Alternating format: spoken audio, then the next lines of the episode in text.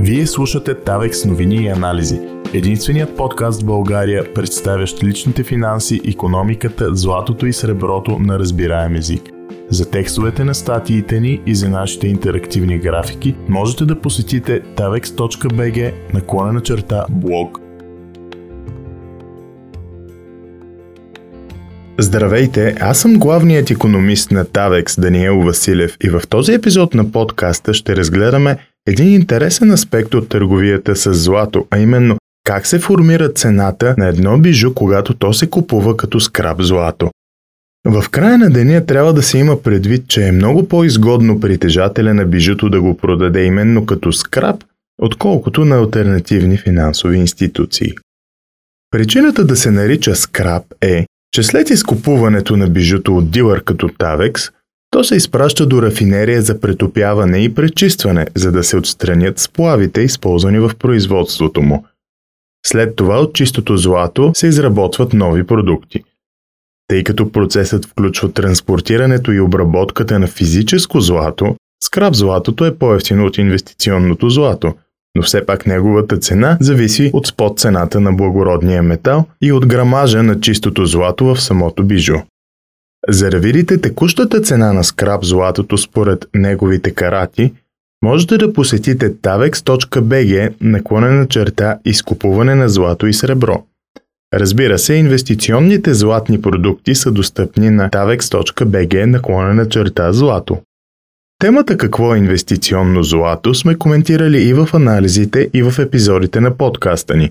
Линкове към тях ще откриете в описанието. Не забравяйте да се абонирате за подкаста в удобната за вас платформа, за да не пропускате новите ни образователни епизоди. Единствено бижутата ли се квалифицират като скрап злато? Не. Като скрап злато могат да се определят различни предмети от благородния метал, тъй като той не променя характеристиките си във времето. Под формата на скрап злато се изкупуват даже инвестиционни златни монети или кюлчета, които имат дефекти.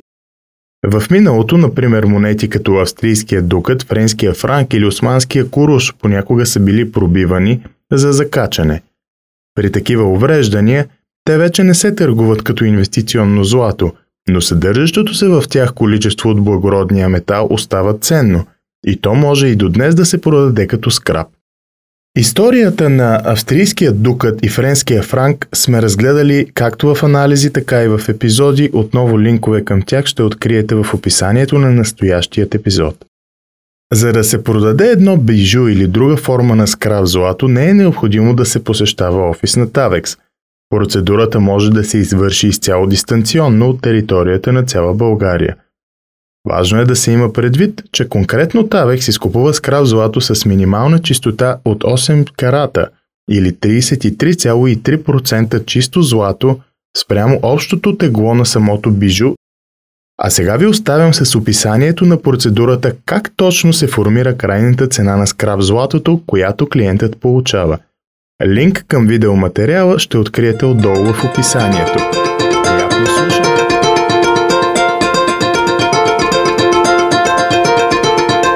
Ще ви покажем как определяме теглото и златното съдържание на едно бижу. Златото в бижутата винаги е в сплав с други метали, като мед, никел и сребро. Най-употребяваната мерна единица, определяща златното съдържание в една сплав, е каратът. 1 карат е 1,24 тегловна част съдържание на чист метал. Чистото злато без примеси е 24 карата. Другият, най-често използван термин за златно съдържание е пробата. Тя показва процентното съдържание на чистото злато в определено изделие.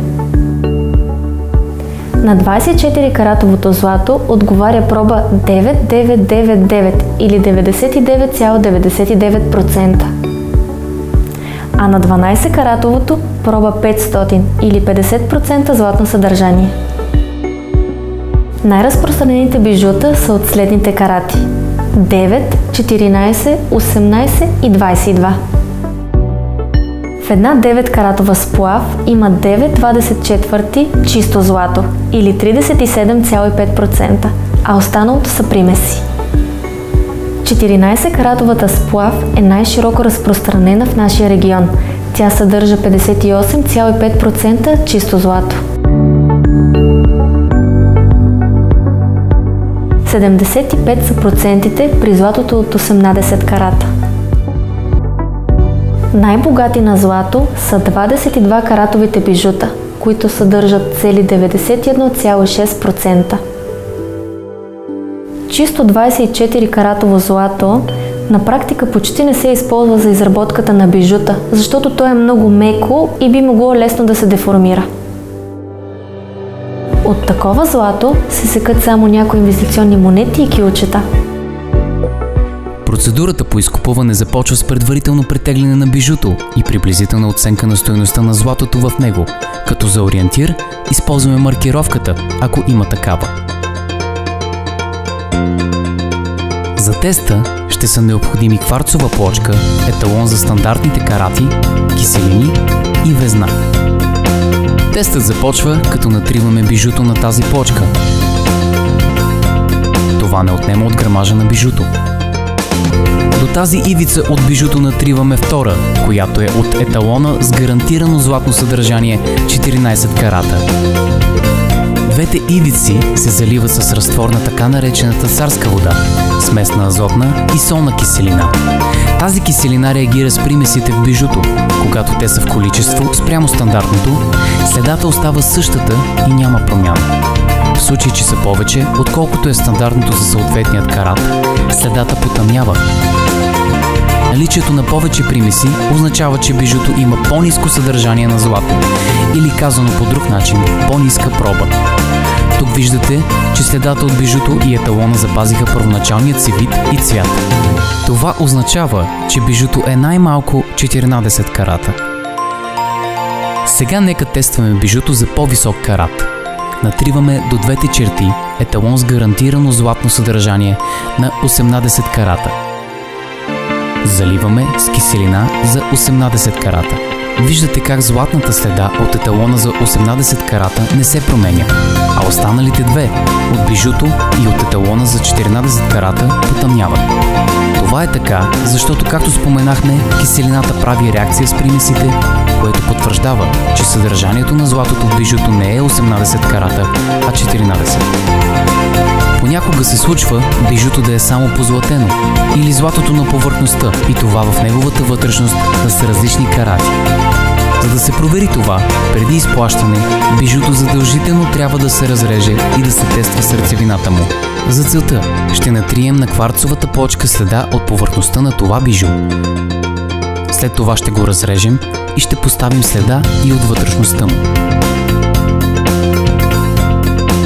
До двете следи от бижуто слагаме еталон с гарантирано златно съдържание. Заливаме с киселина за съответният карат. Виждате различната реакция от вътрешността и от повърхността на бижуто. То е само позлатено и не може да се закупи като златен продукт. Ако във вътрешността си бижуто се окаже по-нисък карат, цялото бижу се приема за този карат, тъй като няма как да се отдели и определи теглото на позлатата. Препоръчваме ви да го занесете на лабораторен анализ, ако не сте съгласни с нашата оценка. След като е определено златното съдържание на бижуто, за да определим с точност неговата стойност, трябва да премахнем от него всичко, което не е златно. Най-често това може да бъде пружинка в закопчалка на синджирче, самата закопчалка или декоративни камъни. В закопчалките често се слагат повече примеси заради здравината, която трябва да притежават. А пружините вътре трябва да са гъвкави, което не позволява да са златни, защото златото няма тези свойства. Понякога е много трудно или невъзможно камъните по бижутата да бъдат отстранени без да се счупят. Съветваме ви предварително да ги махнете при бижутер, ако смятате, че те имат някаква стойност. Много често бижутата са замърсени или по тях е останало лепило, с което са били залепени камъните. Често това не е видно, докато бижуто не бъде разрязано, защото тези замърсявания са скрити във вътрешни кухини. Теглото на елементите, които е невъзможно да бъдат отстранени от бижуто, като много малки камъни или замърсявания, се приспадат от общият му грамаж по определена методология. Както всеки процес, и този има своето средностандартно отклонение. Статистиката ни сочи, че то е от минус 0.4% до плюс 0.8% в полза на клиента. След като сме определили златното съдържание и реалния грамаж на едно бижу, лесно можем да определим стойността му спрямо цената на грам в момента. Оставяме на вас да прецените кога е най-изгодният момент да осъществите сделката. Чрез услугата, която ви представихме, можете бързо и лесно да осребрите стойността на вашите бижута, в случай, че имате нужда от пари в брой или просто не ги използвате. Ако имате допълнителни въпроси, свържете се с нас.